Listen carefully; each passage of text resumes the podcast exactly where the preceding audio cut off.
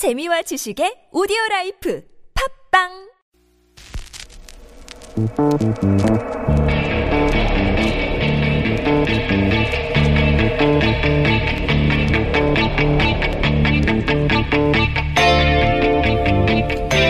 안녕하세요.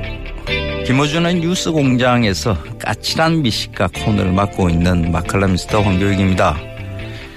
밥은 담장을 넘지 않고 가족끼리만 먹지만 떡은 담장을 넘는 음식입니다. 떡을 하면 이리저리 어, 이웃들에게 나눠주죠. KBS와 MBC 구성원들이 공영방송 정상화를 외치며 지난 4일부터 파업을 시작했는데요. 공영방송 구성원 여러분들, 어, 그리고 파업을 지지하는 많은 분들, 이 떡을 나누는 그런 마음으로 어, 힘을 내면, 내시면 좋겠습니다. 저도 지난 1월 정치적 성향을 드러냈다는 이유로 KBS로부터 예, 부당한 출연 정지를 당한 적이 있습니다. 아직까지 사과받지 못했습니다. 공영방송이 하루속히 제 모습을 찾고 저도 꼭 사과를 받고 싶습니다. 9월 9일 토요일 뉴스공장 주말 특근 지금부터 함께 하시죠.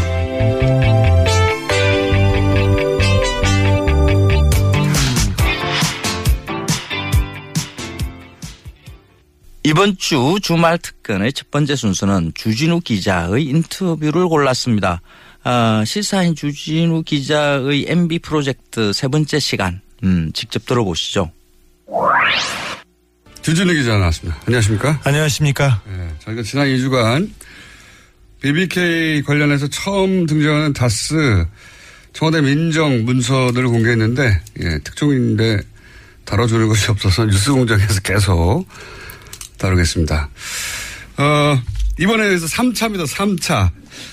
이명박 전 대통령 취재 특집 어, 3차인데 못 들으신 분들 위해서 지난 2주간 간단 요약을 하면 첫 번째 회사 다스가 있습니다. 이명박 전, 대, 전 대통령의 형 그리고 처남 공동명의로 된 자동차 시트를 생산하는 회사예요. 근데 왜 중요하냐면 이명박 후보 시절부터 실소유주 논란이 있었기 때문이고 네, 다스입니다. 다스. 네. 이 회사가 190억을 BBK 투자했기 때문에 중요합니다. 예. 그러니까 이 다스가 결국 BBK 주인이 되는 격인데. 그렇습니다. BBK는 마지막에 옵셔널 벤처스라는 회사가 됩니다.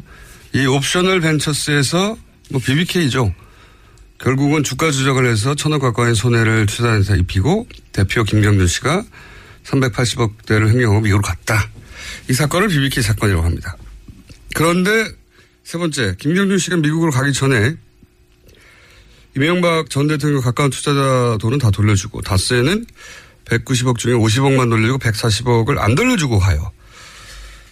이게 나중에 다스와 김경준 씨 그리고 옵셔널 투자자와 김경준 씨 사이에 소송의 빌미가 되는데 140억을 내놓으라고. 다스와 김경준 씨 소송은 김경준 씨가 이기고 네. 그리고 옵셔널 투자자와 김경준 씨 소송은 김경준 씨가 집니다. 그런데 이 140억은 소송에 진 다스가 가져갑니다. 미스테리한 일이. 임명박 전 대통령 재임 기간 벌어진 미스테리한 일이죠. 소송에 진 쪽에서 140억을 가져갔다. 다스는 한 번도 이긴 적이 없습니다. 네. 근데 지난주 말이지만 제가 뭐라고 그랬냐면 이번 주 내용입니다. 다스가 이명박 전 대통령 형 이상은 씨하고 처남 고인이 됐죠. 김재정 씨 재산이라고 했는데 그래서 이명박 전 대통령 친인척 사랑이 너무 깊어가지고 네. 너무 물론 친인척 사랑이 깊다고 해서 이렇게 청와대 민정과 의회가 움직이면 안 됩니다. 네.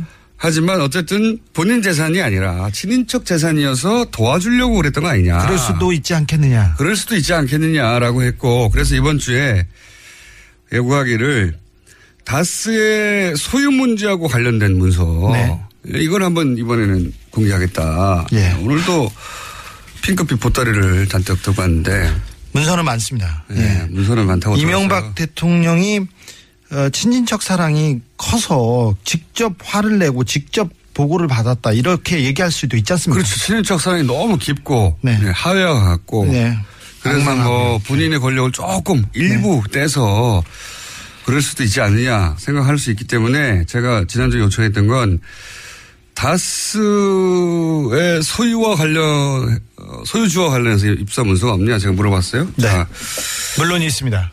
제가 이제 문서를 몇 개 봤는데 다스 지분 상속에 대한 검토 이 문건은 뭡니까 이게? 어, 이 문건은 2010년이었습니다. 2010년 2월에 갑자기 김재정 씨, 그러니까 어, 이명박 대통령의 처남인데요. 네. 그때 다스 회장이었습니다. 갑자기 죽었습니다.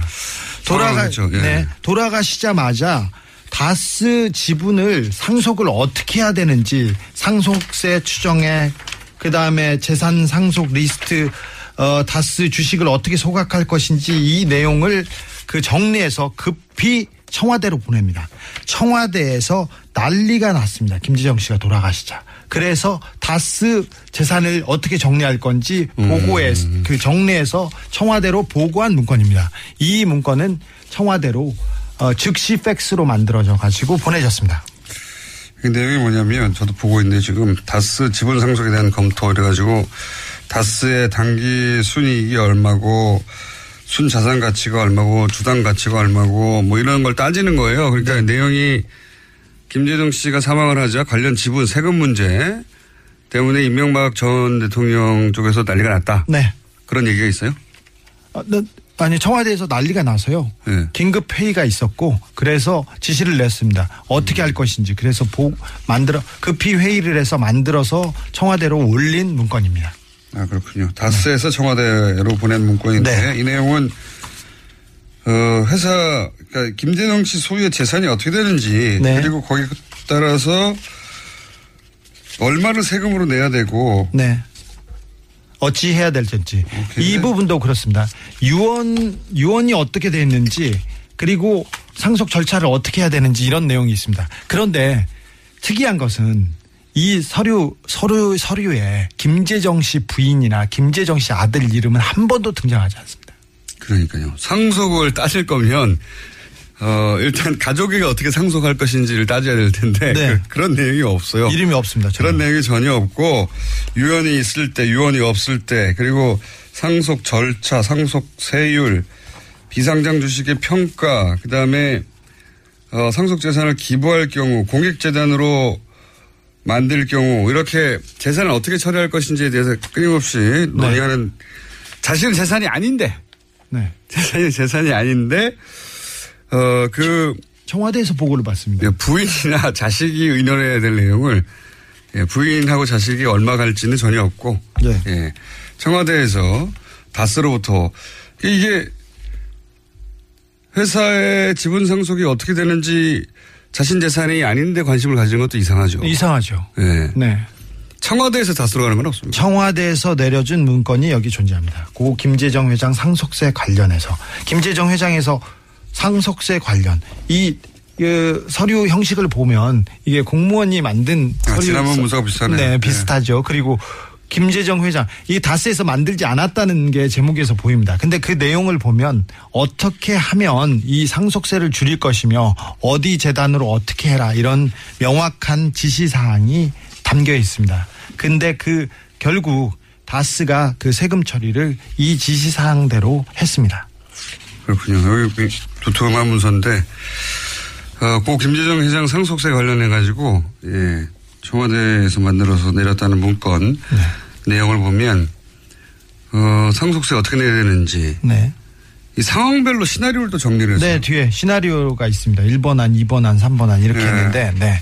그래서 어찌 할 것인지 했는데, 국세청, 캠코, 그리고 여러 주변 공무원들이 있지 않습니까? 관 기관들이 도와줬어요. 그래서 김재정 그 씨 측, 그러니까 다스 측에서는 어, 상속세를 결국은 세금, 상속세를 결국은 주식을 통해서 주식을 낸, 주식으로 냅니다. 근데 음. 보통 어, 돈으로 내고 그다음에 부동산을 받는데 주식으로 받는 세금을 받는 경우는 굉장히 드문 경우예요. 왜냐하면 그 회사가 망하는 회사면 안 받을 것이고, 네. 잘 나가는 회사면 그게 더 같이 커질 수 있는데 그걸 왜 냅니까? 그래서 안 이루어지는 건데, 그죠? 네. 근데 이번 그 김재정 씨 상속세 관련해서는 주식으로 냈어요. 네. 이게 왜 주식으로 나간 겁니까? 이, 이 부분에 대해서는 그 돈이나 부동산으로 내면 그 재산 출처가 이렇게 파악되기 때문에 결국 회의 끝에 주식으로 그냥 대납하는 걸로 결론을 내렸다고 합니다. 그러니까 김재정 씨 재산이 차명이라는 의혹이 다시 제기될까봐. 네. 자, 그리고 나서 또 문서가 있습니까? 또 있습니다. 어, 상속에 관한 사항이라고 해서 김재정 씨 명의로 된 어, 부동산 현황이라는 표입니다. 어, 김재정 씨 명의로 된 그 부동산 현황을 청와대에서 파악한 부분인데요. 어, 상당 부분이 이명박 대통령의 차명재산으로 보입니다.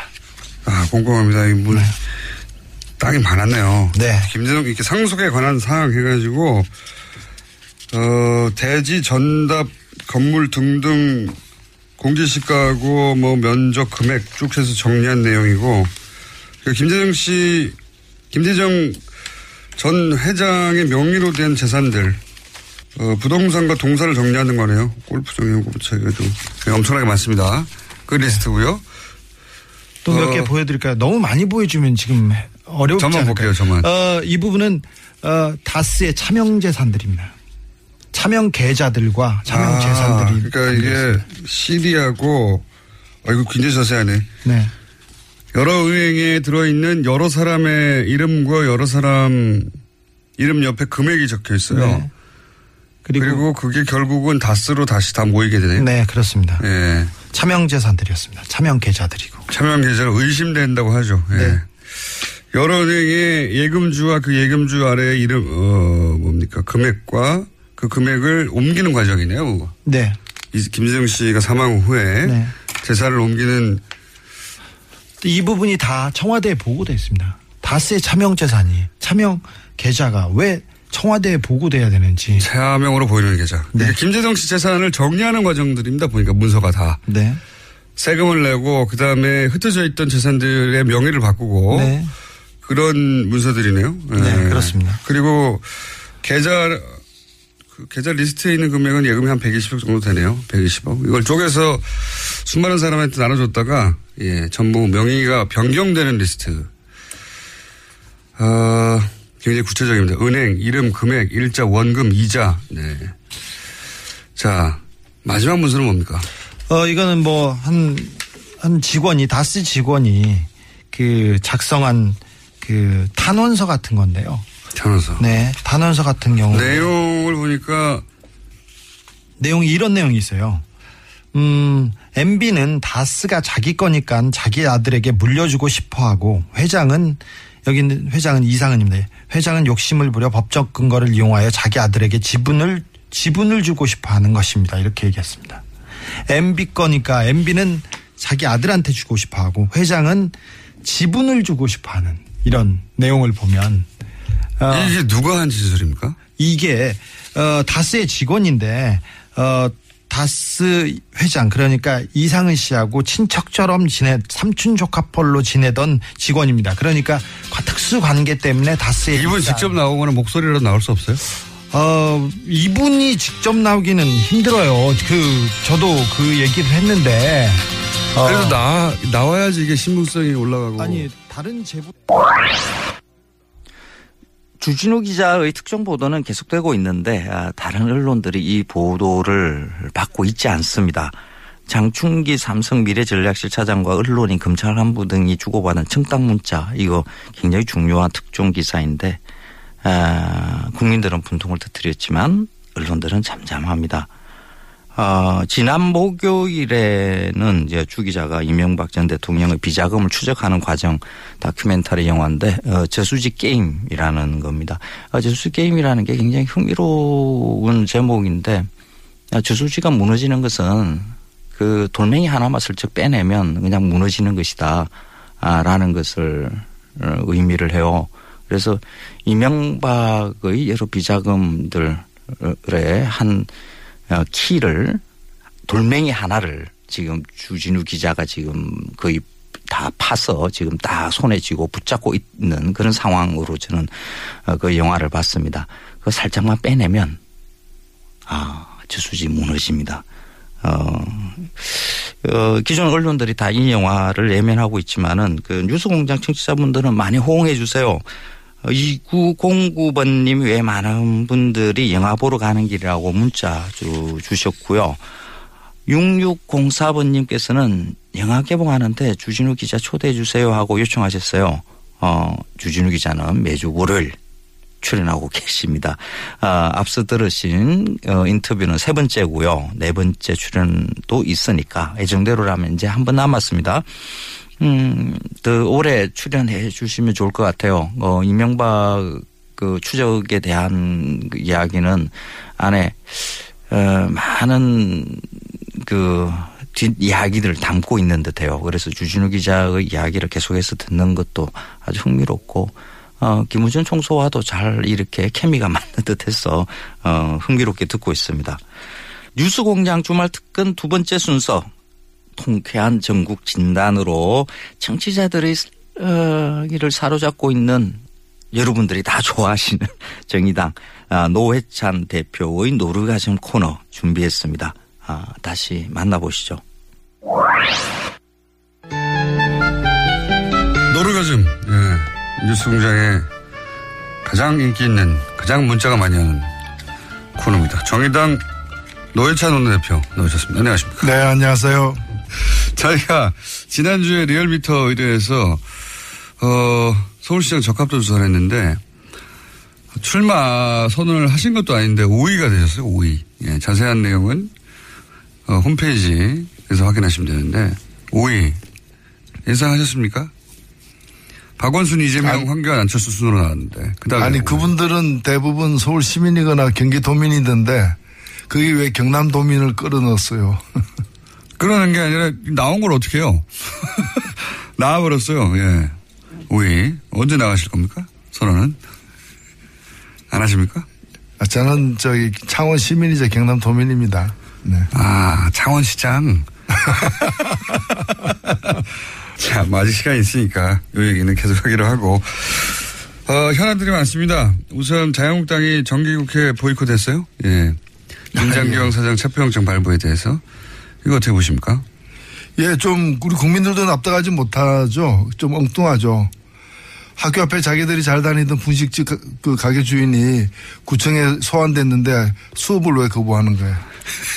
그러니까 이게 문제가 있다면은 예. 그것이 부당하다고 느낀다면은 국회에서 상임위 소집을 요구해가지고 예. 환경노동위원회에서 따지고 방송통신위원회 관련해서 그 교문위에서 따지면 될 일을 갖다가 예. 아예 정작 국회를 갖다가 거부하고 예. 길거리로 나가는 어 그럴 바에는 차라리 이 사태를 막으려면요 김장겸 그 사장 그 전화번호 있을 거 아니에요. 예. 어, 자주 만나던 관계니까 전화해가지고 빨리 출두해라.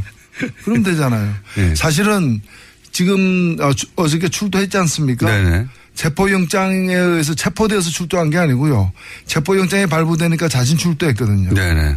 그러니까 체포영장 잘 발부한 거죠. 네. 진작에 갔으면 그냥 다섯 차례나 자진 출두를 거부한 사람이 체포영장 발부하니까 출두한 거니까 자진 출두를 시키기 위해서 가장 효과적인 방법을 사실 노동부와 검찰이 택했다라고 볼 수 있는 거죠. 이제, 이제 출두했으니까 이제 국회로 돌아가야 되는 거 아닙니까? 돌아와야죠. 예. 이 체포영장 발부 반발해서 보이콧을 했으니까 이젠 들어가야 되는 거 아닙니까? 들어와야죠. 출두를 해버렸는데. 아, 그러니까 지금 밖에 있을 명분이 없어요. 그리고 이제 또 하나는 어, 안보를 망쳤기 때문에 라는 명분도 걸었습니다. 두 가지를 걸었거든요. 하나는 공영방송을 망친다고 하는 거고 하나는 지금 안보가 다 무너졌다고. 아니, 안보를 망쳤으면 그럼 자기들이 휴전선으로 달려가던가. 어, 그래야지. 그럼 지금 어디를 지금 배회하고 있는 거예요? 청와대 앞에 어제 갔던데. 아니 안보 안보 하는데 사실 어저께 그 자유한국당 원내대표 대표 연설이 있었어요. 예. 그러면 안보와 관련해서 뭔가 따질 것 따지고 자기들 대안을 내놓아야 할 자리인데 그걸 갖다가 자기들이 거부했어요. 그러니까 어제 자유한국당 대표 연설인데 자유한국당만 안 오는. 과거에 보면은 상대방 대표 연설하는 걸 갖다 보이콧하는 경우는 있어도 네. 자기 당 대표의 대표 연설을 자기들이 자기들 또 자기들만 보이콧한 거예요. 그러니까 이, 이 사람들이 안 보이는 거야. 안 보이는 안보. 안보 얘기하지만은 정작 뭐 전쟁 나면은 안 보일 정당이다라고 제가 얘기를 했는데 사실 그렇게 될 거예요. 이렇게 했거나. 지금 이제 실제 명분은 이제 김장경 사장하고 그 다음에 안보 얘기를 했지만 말씀하신 대로 어, 지지, 지지자들을 향해서 이제 핍박받고 있고 우리가 어, 그래서 우리가 당신들의 지지가 필요하다고 이렇게 어필하는 거 아니겠습니까? 네, 지지자들 그렇게 생각하지 않는지 사실은 그 저렇게까지 그 과도하게 들고 나오는 이유가 뭔가면은 그만큼 그 김장겸 사장이 공영방송 사장이 아니었다는 거예요. 새누리당 자유한국당 그 방송 사장이었다는 거죠. 박근혜 방송 사장이었던 것이고요. 네. 그래서 이제 박근혜 무너지니까 이제 그런 이제 몇 개 안 남은 가짜 언론에게 기대고 있다가 그거마저 무너지는 데 대한 어떤 두려움 이런 거죠. 본인 입으로 내가 보수의 마지막 보루다. 내가 무너지면 한국당이 무너진다. 이런 말을 김장경 사장이 자유한국당 관계자를 만나서 했다고. 했다고. 그래서 나를 지켜달라고. 어, 김성수 의원이 주장을 했죠. 이게, 어, 김장경 사장 본인 입으로 이런 말을 했는지 아닌지는 저는 확인할 수 없는데, 김성수 의원이 주장을 했어요. 이런 얘기 들었다고. 이게, 서로가 그런 의식을 공유하고 있을 수 있죠. 제가 볼 때는 하나 빠진 게 이제 박근혜 전 대통령인데 예, 예. 박근혜 전 대통령 MBC 김장겸 사장과 같은 어떤 가짜 언론인들 그 다음에 자유한국당 이 세 축이 서로가 어, 그 상대방이 무너지면 나도 무너진다라는 그런 위기감으로 서로 혼연일치돼 있는 부분인데 우리가 알고 있다시피 가장 큰 기둥인 박근혜 대통령이 무너졌잖아요. 예. 나머지는 무너지는 게 너무 당연한 거죠. 무너져야 하는 것이고요. 그런데 그렇게 되자 아마 이제 자유한국당 입장에서는 박근혜 전 대통령이 한 달 이내에 이제 사법 처리가 되는 가능성이 아주 높다 보니까 그러니까 여기 사법 처리라고 하는 것은 어 혐의가 확정되고 아마 형이 결정되는 그러다 보니까 이제 출당 얘기 나오고 출당은 결정이 된 것 같습니다 내부적으로 어, 시기만 남았지 어 자유한국당이 박근혜 전 대통령을 출당한다는 것은 사실은 바른 정당이 다시 통합할 때 전제 조건을 내건 거 아닙니까? 박근혜 대통령 출당 없이는 출당 플러스 뭐 친박 팔적, 의원 네. 예, 팔적. 네. 처리죠. 근데 그게 또 쉬운 일일지도 모르겠어요. 일단 박근혜 전 대통령이 출당이라고 하는 상징적인 액션을 취하면서 그 다시 보수 통합으로 가는 길로 들어섰다 이렇게 봐야 되지 않겠습니까? 예. 그쪽으로 가는 거죠. 그게 지방선거 전이 될지 또는 네. 그 지방선거를 넘기고 그 후에 이루어질지는 모르겠지만 큰 방향은 그 방향으로 가고 있다고 느껴집니다. 북핵 문제에 대한 현 정부의 대응 어떻게 보십니까? 예, 사실은 굉장히 안타깝죠. 네. 어, 할 수 있는 게 별로 없는 점이 있고요. 예. 근데 그렇다고 해서 이제 좀 나름대로의 어떤 문재인 닥트린 식으로 해가지고 세게 나가기에는 예. 어, 미국이 워낙에 상대가 만만치 않고 그다음에 이제 북한이 지금 예. 북한은 우리하고 뭐 대할 생각이 예, 없어요. 예. 대할 생각이 없거든요. 예. 자기들이 원하는 건 미국이 무기만 줄 수 있기 때문에 모든 행위는 우리한테 대한 행위는 끝났어요. 예. 그러니까 이제 과거에 끝났고 사실 최근에 이제 뭐 전술핵 들여오자 뭐 이런 얘기도 있는데 지금 북한은 미국을 위협하는 미국의 어떤 레드라인 근처까지 가는 지금 과정이지 않습니까? 네, 네.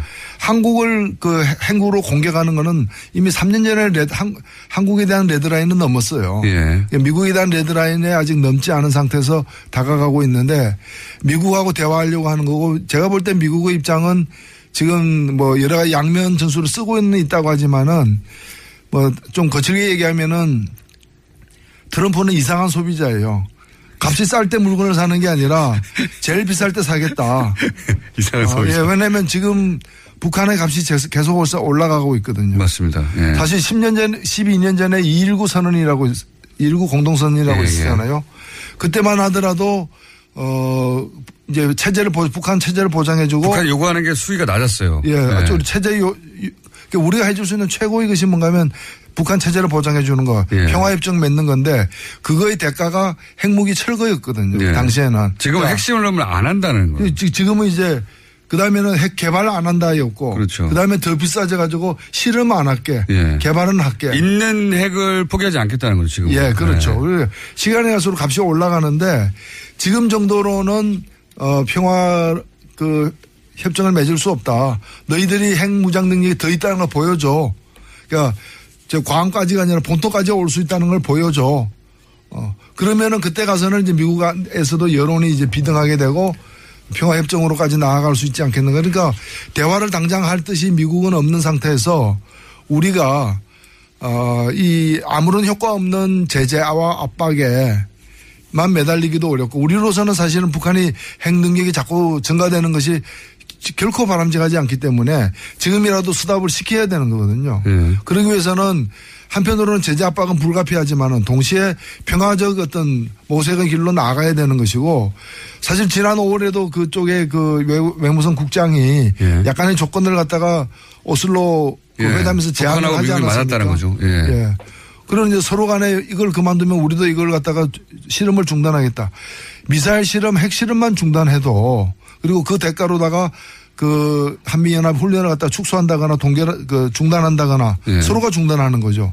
어, 어, 약속 어기면 서로 또 재개할 수 있도록 예. 그렇게 해놓으면 그 다음 단계의 어떤 대화나 모색이 가능해지는데 이걸 사실은 중국 러시아가 원하고 북한도 뜻이 있고 우리도 사실은 그러기를 원하는데. 저는 하- 원하는 거예요, 사실은. 예. 미국만 지금 반대하고 있는 거거든요. 대화의 제안은 이미 넘어갔고 사실은 미국이 한 가지만 더 여쭤보자면 탄도 중량 제한을 해서 미사일 접근을 해보겠다 이런 얘기 있지 않습니까? 이건 어떻게 평가하시죠? 저는 솔직히 얘기해서 이거는 플라시보 효과라고 봐요. 플라시보 예, 이게 국민들의 어떤 불안감. 예. 저쪽이 이제 무력으로다가 자꾸 이렇게 커져 나가는 걸 보고 한편은 불안하잖아요. 예. 우리도 너희들 무력으로 때려잡을 수 있어. 라는 좀 착각을 갖게 만드는 건데. 위안을 주는 거죠. 정, 예, 정서적인. 사실 뭐 2톤이면은 지하 뭐 수십 메터 벙커까지 다 네. 때려잡을 수 있다는 건데 지금도 우리가 현무 2A 같은 경우에 네. 그이 미사일 지침이 그 이명박 정부 때 조금 바뀌어 가지고 우리가 이제 좀 더 만들 수 있는 게 늘어났어요. 그래 가지고 300km 이내에서는 300km까지 날아가는 그 미사일 같은 경우에는 2톤의 어떤 탄두를 갖게끔 돼 있는데 네. 300km면 어딘가 하면 신의주예요. 예. 그리고 300km면 어딘가 하면은 한경남도가 다 커버되는 거예요. 예. 그렇기 때문에 기본적으로 지하 펑크가 이제 마늘이라고 보여지는 곳은 현재도 다 커버되는 거고. 벙커버스터 할수 있다. 그럼요. 그리고 지금도 보면은 500km면 1톤까지 가능하거든요. 네. 현무 2B 같은 경우에는 그 500km면 어딘가 하면은 우리 그 조선시대 때 육진 있죠. 육진. 예. 저기 뭐 회령, 뭐 종성, 뭐 네. 경원하는 여진적으로 막았다. 예, 예. 육진 빼고는 다 커버되는 거예요. 사실은. 그 사고는 다 포함되고 육진 빼고 다 커버되는 게 1톤이고 1톤이면은 웬만큼 지하에 있는 것도 다 파괴가 가능하기 때문에 이걸 더 늘린 거는 뭐 우리로서는 국방 자주권 입장에서 무제한으로 푸는 것이 맞는 거죠, 사실은. 예. 왜 미국이 우리 미사일 성능까지도 이렇게 한계를 짓냐 이거예요. 어. 그걸 풀었다는 데 의미가 있는 거고. 그게 예. 의미가 있는 것이지 실제 효력에 북한에 대해서 이거 북한이 이것 때문에 위협을 느낀다면 이미 느꼈을 위협이기 때문에 큰 문제는 없다. 그러니까 우리 국민들에게 이제 그냥 약을 하나씩 주면서 이제 네. 뭐 진통제 같은 효과를 이제 보려고 불안해하지. 말라는 거죠. 예, 그렇죠. 예. 여기까지 하겠습니다. 예. 정의당 노회찬 원내대표였습니다. 감사합니다. 네, 감사합니다. 노회찬 대표의 기막힌 비유는 언제 들어도 통쾌합니다. 아, 어, 정치판이 좀 혼란스러울수록 이렇게, 어, 재미난 말로 비유로 해서 그 지금 상황에 대해서 어, 명쾌하게 이렇게 정리를 해주는 이런 분들이 필요하거든요. 어, 많은 분들이 노회찬 대표가 공개 방송에서 연주할 첼로 곡들 이렇게 어, 추천해 주시고 계세요. 5625번님 라흐마니노프의 보칼리제 어, 자클린의 눈물 뭐 이런 것을 연주 음, 첼로 곡이라 그러면 바흐의 무반주 첼로 그게 사실 가장 훌륭하다고 볼 수 있죠. 이런 거 한 곡 이런 게 아니라 아, 무반주 첼로곡, 그 모음곡, 전곡을 갖다가 한번 이렇게 쫙 연주에 크게 한번 여셔가지고 어떨까 그런 생각을 해봅니다. 올해 과제로 한번 두 보는 것도 괜찮겠습니다.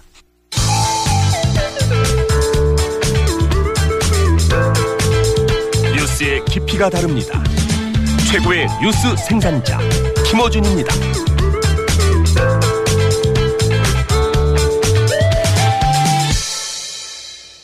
뉴스 공장 주말 특근 마지막 순서로 KBS 이재석 기자의 인터뷰를 골랐습니다.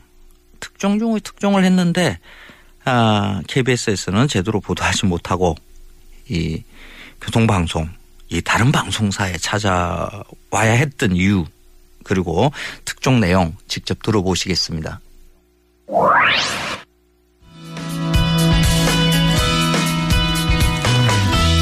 2010년 대선 당시 군 사이버 사령부 댓글 공작에 대한 특종이 KBS 기자에 의해 있었죠. 예, 내용은 청와대 국방장관 합참의장에게 댓글 공작을 매일 보고한다는 거였는데 이 취재가 KBS에서 보도가 안 됐습니다. 네. 이 사연을 취재하고 자체적으로 뉴스를 만들어 버린 회사에서 방송을 하지 않아서 어, 직접 취재한 기자 KBS 기자 모셨습니다. KBS 이재석 기자 나오셨습니다. 안녕하십니까? 네, 안녕하세요. 네. 원래 KBS 기자가 단독인데, 그것도 굉장히 큰 단독인데, 단독을 하고 나서 그걸 들고 다른 방송국에 나오는 거는 전례가 없는 거 아닙니까? 네, 제가 입사가 13년 됐는데, 예, 입사 이후엔 없었던 것 같습니다. 그 전엔 잘 모르겠고. 그 전에도 없겠죠. 왜 예. 자기 방송 특종을 다른 방송을 줍니까? 그러겠죠. 예. 예. 그런데 오늘 들고 나왔어요. 이것이 뉴스 공장의 힘입니까? 아니면 시국의 문제입니까? 둘 다인 것 같습니다. 둘, 둘 다. 네. 자, 직접 취재하신 분입니다. 이제 언론 보도로는 많이 접하실 것 같은데 간단 요약을 먼저 해 주시면은 예. 사이버 사령부가 어떻게 했다는 거죠? 그러니까 지금 좀 우리가 좀 짚어야 될 게 댓글 부대가 축이 두 개예요. 하나가 아니라. 네, 국정원은 그러니까 다 알고 있고. 그렇죠. 그러니까 국정원이 한 축이고 다른 한 축이 이제 군 사이버 사령부인데 네. 지금 언론에서는 국정원 얘기만 좀 주로 나오고 있죠. 왜 그렇죠. 그러냐면 국정원 내부에서 지금 적폐청산 TF팀이라는 걸 꾸려가지고 예. 거기서 지금 자체 조사를 하고 있고 그 자체 조사 결과가 언론에 의해서 계속 시- 보도되고 예, 있고. 계속 보도되고 있고. 그런데 또 다른 축, 군 사이버 사령부 심리 전단에 대해서는 지금 국방부가 요새 뭐 정신이 없잖아요. 북한 문제로도 그렇고 송영무 장관이 이제 막 취임했고 뭐 이런 네. 상황이라서 아직까지 이제 조사가 이루어지지 않고 있어서 기사가 좀 상대적으로 적은데 이 군 사이버 사령부 심리 전단에서도 이제 댓글 공작을 그렇게 했다는 사실 똑같이 했다는 거 아닙니까? 그렇죠. 예, 똑같습니다. 똑같이. 예. 똑같이 했다는 건데, 근데 이제 똑같이 했다는 얘기가 뭐 국정원 관련 기사보다는 적지만 예전에도 나오긴 나왔는데 예, 예. 이번에는 부단장 역할을 했던 분이 직접 예. 구체적으로 예. 왜냐하면 당시 문제가 됐을 때 국방장관한테는 보고 안 됐다 청와대 보고 안 됐다 관련자들 다 부인했거든요. 그렇죠. 그 이후로 수사가 이루어지지 않았어요. 네. 그럴 수밖에 없었던 게 그렇게 해서 탄생한 정부가 박근혜 정부였기 때문에 박근혜 정부에서 그 사건을 어, 수사를 제대로 했을 리도 없고 국정원 댓글 수사하다가 윤석열 지검장하고 최동호 검찰총장도 날아가는 판국에 음. 그렇죠. 네.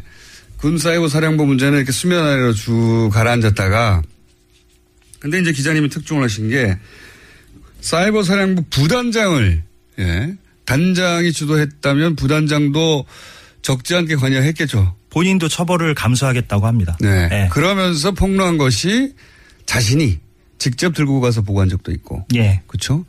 그리고 청와대 어 그리고 국방장관 합참의장에게는 매일 아침에 보고했다는 거 아닙니까? 그렇습니다. 예. 예. 이거를 얼굴 공개하고 실명으로 폭로를 했어요. 예. 대단한 특종이거든요. 예. 그래서 사실은 그 뉴스의 축이 국정원에서 군사이버 사령부로 확 넘어갈 수도 있는 대단한 특종인데 이게 이제 방송국에서 못하게 한 거잖아요. 예. 예. 방송국에서 못하게 해서 하도 애가 달아서 지금 뉴스 공장에 들고 나오신 겁니다.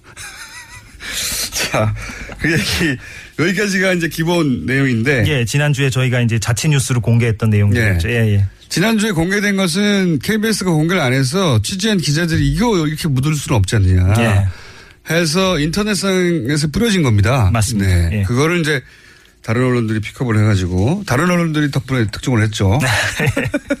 했는데 자, 그 오늘 나오시면서 또 저희도 장사를 해야 되니까 네네. 뭐 새로운 거 없냐 공개 안 한 거 했더니 또 공, 새로운 게 있어요. 그래서 오늘 처음 공개하겠는데 네.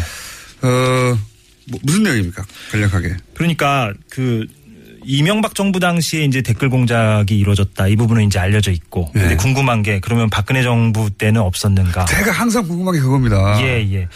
그 궁금증을 다는 아니지만 조금이라도 좀 해소할 만한 어떤 하나의 에피소드? 아하. 예, 그런 거를 좀 오늘 가져와 봤거든요. 뉴스 공장에서 처음 예, 공개를. 네, 감사합니다. 저희도 예. 장사도 해야 되고 하는데 예. 그래서 박근혜 정부 때도 마찬가지의 군 댓글 공작이 있었다라고 우리가 뭐 추정을 할 수가 있는데 근데 네. 그 대표적 케이스로서 이른바 김병관 보위 작전이라고 그 내부에서는 불렀다고 해요. 김병관 씨는 초대 장관을 하려다가 낙마한 분 아닙니까? 맞습니다. 예, 네. 초대 국방장관 후보자로 지명이 됐다가 낙마를 한 사람인데 네. 그 사람에 대한 보위 작전 혹은 보호 작전, 보수 작전 뭐 이런 식으로 불렀다고 해요. 정식 명칭은 아니니까 음, 그그 사이버. 사령부에서 예, 예. 자기들끼리 예, 그래서 그 작전이 도대체 무엇이었는가, 예. 예, 그것을 오늘 좀 예, 뉴스공장에서 설명을 해드리려고. 그러니까 예, 이때까지 언론에 계속 나왔던 거는 이명박 정부 때 얘기인데 그렇죠. 박근혜 정부 출범한 뒤에도 음. 뒤에도 국방장관 후보 군사령 군 사이버 사령부니까 이제 이런 사안들에서 관심이 또 있었나 보죠. 그렇죠. 네. 예. 그러니까 이전에 구축해둔 시스템 정권 교체되면서 다 없어진 게 아니라 박근혜 정부 시절에도 돌아갔다. 그대로 돌아갔다. 그런 사례를 지금 들고 오신 거죠. 예, 그 일단을 하나 보여줄 만한 사례인데, 예. 그래서 이제 새 장관이 온다니까 댓글 부대가 가만히 있을 수는 없잖아요. 네. 띄워줘야 되잖아요, 그 사람을. 네. 예, 그 사람이 훌륭한 사람이다. 그러니까 이명박 정부 시절에만 있었던 건 아닌 걸 보여주는 단서입니다. 예. 일단 녹취를 들어보시겠습니다. 김병가인을 에, 장관으로서 아주 우수한 전략가다. 홍보해라. 그렇게 지침이 떨어집니까? 에, 우수한 전략가로. 우수한 전략가. 어, 방산 비리는 충북 세력들이 장관을 못하게 해서 한 것이다. 떨어져요. 예. 아, 지금 그러니까 이게 이제 처음에 나온 목소리 예, 이분이 김기현 전 과장. 전 과장 부단장 역할을 했던 부단장, 분이고 이분이 이제 양심선언을 한 분인데 이번의 얘기는 김병관 장관 후보자가 아주 우수하다는 것을 댓글로 작업을 해라. 홍보해라. 홍보해라. 아하.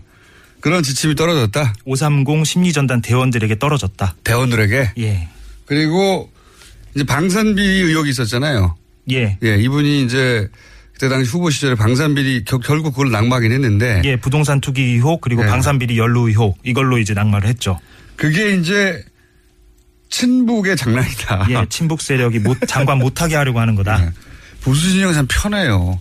뭔가 불, 불량에 나오면 다 북한이 했다 그러니까 여기서도 역시 친북 세력이 이 사람이 워낙 우수한 전략가라서 장관을 못하게 하려고 방산비리 사실이라는 것을 퍼뜨렸다. 그렇죠. 그렇게 퍼뜨려라. 음, 예, 퍼뜨려라. 예. 하고 지침이 떨어졌다. 네. 근데 이제 뭐. 이런 뉴스 있었지 않습니까? 이게 국정원 따라하고 사이버 사령부 따로 해가지고는 통합 대응이 안 되니까 뭐 게시판도 나눠야 될 것이고 예. 뭐 어디 포털도 나눠야 될 것이고 영역을 나눠서 그리고 또 여기서는 이 얘기고 저기서는 저 얘기하면 안 되니까 메시지 통일시켜야 되고 그래서 아마도 컨트롤 타워. 예, 국정원이 컨트롤 타워를 했을 것이고 거기서 지령이 실제 내려왔을 것이다 이런 얘기가 있었습니다. 그런 얘기도 있고 청와대가 그 컨트롤 타워 역할을 했을 거라는 의혹도 있죠. 실제 이 전형적으로. 김기현 전 과장의 지난 폭로를 보면 날마다 국방 비서관실에 보고가 올라갔다는 거니까 네. 청와대 국방 비서관실에. 그거는 결과를 보고하는 거니까 예. 지시가 내려온 쪽으로부터 결과 내려온 쪽의 결과를 보고 하겠죠 아마도. 예, 그렇게 추정할 수도 있죠. 예. 음. 어 적어도 사이버 사령부 단독으로 모든 일을 하진 않았고 위에서 지시를 받았는데 이 케이스 같은 경우에는 단장과 사령관이 어쨌든 결과물을 들고 그 결과물이라는 건 이제 특정인을 띄우기 위한 건데 후보 예. 특정인한테 찾아가서 우리가 잘했죠 하고 보고했다. 여론 조작이죠. 예. 김병관 당시 후보를 인터뷰 해보셨습니까? 예, 만났습니다. 지난주 금요일에 저희 취재진이 만나가지고 이런 보고를 받은 적이 있느냐? 예, 그래서 이, 런 얘기 들은 적 있느냐 했더니 좀 반응이 뜻밖이었어요. 그러니까 자기가 그 당시에는 아니고 훗날에 음. 건너 건너서 간접적으로는 들었다. 얘기가 다르잖아요. 직접 가가지고 보겠다 그러는데. 예, 직접 가가지고 보고 했는데. 근데 전면 부인은 예, 못하고. 그렇죠, 그렇죠. 예. 그러니까 나중에 건너 건너 그런 댓글 작업 본인을 띄우는 댓글 네. 작업이 있었다는 것을 건너 건너 간접적으로 들었다라고 간접적인 시인은 한 거죠. 간접 시. 예. 그런 작업에 작업이 실제했다는 건 시인했고 그걸 자기한테 와서 보고했다는 얘기는 인정하지 않았군요. 그렇죠. 네. 국방부 사이버 사령부 댓글 공작 특종 관련해서 저- 지난 월요일 저희가 KBS 이재석 기자 모시고 이야기를 나눴었는데 어제 SBS에서 후속 보도가 나왔습니다. 예. 그래서 다시 한번 KBS 이재석 기자 모셨습니다. 안녕하십니까. 네, 안녕하세요. 네. SBS 어제 보도는 간단하게 요약하면 수사를 하는데 어, 사이버 사령부에서 관련 자료들을 싹 초기해서 인멸했다. 그렇죠. 증거 인멸을 했다. 네. 예. 증거 인멸을 했다는 것이 어, 이재석 기자님이 직접 인터뷰했던 심리전단 부단장 예. 증거 인멸을 했다라고 예. 하는 증언이 나왔습니다. 네. 1심, 2심 어, 판결문을 인용하면서 당시 노, 대원들이 예. 노트북과 서버를 싹 어, 초기화했다. 이거죠. 초기화했다. 예. 네.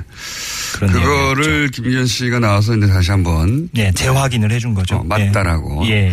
자 그러면 어, SBS가 이렇게 후속 보도를 계속 치고 나가는데 네. 오리지널 특종을 한 분으로서 나도 쌓아둔 거 있다. 있을 거 아닙니까? 네. 그러니까 그 김기현 전 과장 폭로 내용 가운데 조금 음, 좀 풍성하게 예, 좀 네. 청취자 여러분들에게 들려드리면 좋을 것 같아서 오늘 좀 구체적인 또 에피소드를 하나 가져와 봤습니다. 네. 증거 인멸의 연장선상에 있는 그런 내용이거든요. 네. 그 네이버와 다음 그러니까 양대 포털 사이트와 관련된 내용이거든요. 한번 들어보시면 예, 좋을 것 같습니다. 이 국내에는 포탈 중에 네이버는 보수, 다음은 진보. 그 네이버는 대통령이나 장관을 비난한 사람이 없어. 국가정책이. 그러나 다음은 국가정책도 비난도 많고, 대통령 비난도 많고, 대원들에게 다음이 주 공약 대상입니까? 그렇죠. 뭐 이거는 뭐 양대 포탈을 자주 왔다 갔다 사용하신 분들은 그 예. 댓글을 보았던 분들은 다들 인지한 내용이죠. 네. 그렇게 느껴왔었죠. 예. 네이버 국정원이 네이버를 주로 작업해서 그런 건지 그 음. 이유는 모르겠습니다만 네이버는 그런 댓글 그러니까 소위 친정부적인 댓글로 뒤덮인 적이 많았었고 예. 다음은 상대적으로 덜했는데 그래서 사이버 사령부에서는 다음을 타겟으로 했다. 이런 얘기 집중해서 거기에서 댓글 공작을 많이 했다 이런 얘기죠. 음. 예. 그렇군요. 이건 역시 사람들이 짐작으로만 느끼던 건데 이제 사이버 사령부에서 부단장 하시던 분이 실제로 대원들 사이버 사령부의 대원들은 적어도 다음을 공약했다. 예. 이런 얘기죠. 예. 그런데 이제 여기서 또 문제가 사이버 사령부로 국한해서 얘기하자면 다음에서 주로 활동했는데 정작 사이버 사령부를 수사할 때는 다음에서 활동했던 부분에 대해서는 수사를 안 했다. 네. 이런 얘기도 나왔죠. 예, 이게 이제 증거 인멸 부분인 거죠. 그러니까 음. 국방부 조사본부가 이제 이 문제가 불거지고 나서 이제 수사를 했는데 네. 대원들 전수 조사를 했거든요. 일단 조사를 했어요. 예, 네. 그러니까 이름 제출하라, 주민번호 제출하라, 그리고 그 댓글 공작 활동했던 그 아이디들 싹 다 내라 이렇게 어, 국방부 조사본부가 요구를 했는데 실제 그 530 심리전단에서 네이버 아이디만 넘기고 주 활동 무대였던 그 다음 아이디는 음. 넘기지 않았다라는 증언인 거죠. 그렇군요. 들어보시겠습니다. 아, 진짜 오리지널 댓글 단 포털은 빠졌지. 의도적으로 수사를 회피하고 지연시키기 위해서 그렇게 하는 거죠. 수사본부도 그걸 묵시적으로 승인을 해줬고 그래서 나가 수사단장한테 쫓아갔죠. 수사를 하려면 빨리 하는 거 해야지. 뭐하고 있냐 여러분들. 수사 기본 원칙도 모릅니까? 아이들이 그렇게 많았는데 한두 개 없고 말이야. 서버는 그대로 놔두고 말이야. 왜 사람 왔다 합니까? 그리고 싸운 적도 제가 있습니다. 그러니까 당시 부단장이었던 분이 김기현 전 과장이 예. 아주 수사를 하려면 제대로 해야지 왜 한쪽 네이버만 하고 다음 우리가 주 활동하는 데는 다음이었는데 예. 다음 수사는 왜 안 하냐고 오히려 그런데 수사본부는 그걸 알면서도 댓글 공작을 한 사람들이 이렇게 항의하는데도 그쪽은 수사를 안 했다는 거죠. 예, 그러니까 알고도 묵시- 안한 거네. 묵시적 승인이라고 이렇게 김정 과장은 이야기를 하고 있는데요. 이건 재조사를 해보면 예 나올 수 있는 음. 부분이라고 생각합니다. 그 당시 수사본부에서도 뻔히 알면서도 그리고 수사를 통해서 어 뭐 어떤 정보를 확보할 수 없어서가 아니라 다 냈는데 음. 제출했고 그 다음에 거기 활동했던 사람이 우리가 이쪽에서 활동했다고 했는데 예. 그쪽은 수사를 안 했다라고 예. 하는 증언이 나온 거네요. 예. 콩가루 수사였네요. 그런 얘기가 이제 처음 나온 거죠. 예. 당사자 예. 입에서. 그렇습니다. 그때 예. 수사 제대로 안 했다. 예. 그러면은 그 방송은 안 나가지만 기자로서 취재는 계속하고 있으실 거 아닙니까? 예, 개인적으로 조금 뭐 시간을 할애해서 이 사안과 관련해서 좀 더 들여다보고 있습니다. 예. 네. 예. 파업은 어떻게 돼갑니까? 잘 돼가고 있습니다. 반드시 이겨서 예. 이번 정상 어디까지. 갑니까? 예. 사장 늘 말씀드리지만 예, 고대영 사장 물러날 때까지 저희는 하려고 합니다. 알겠습니다. 그 사이에 어 열심히 일하셔가지고 네. 특정은 다 여- 일로 와서 터뜨려주세요. 그러겠습니다. 어차피 KBS 뉴스가 어, 잘안 돌아가는 사이에 저희 틈 타서 TBS가 장사를 좀 해보려고. 네.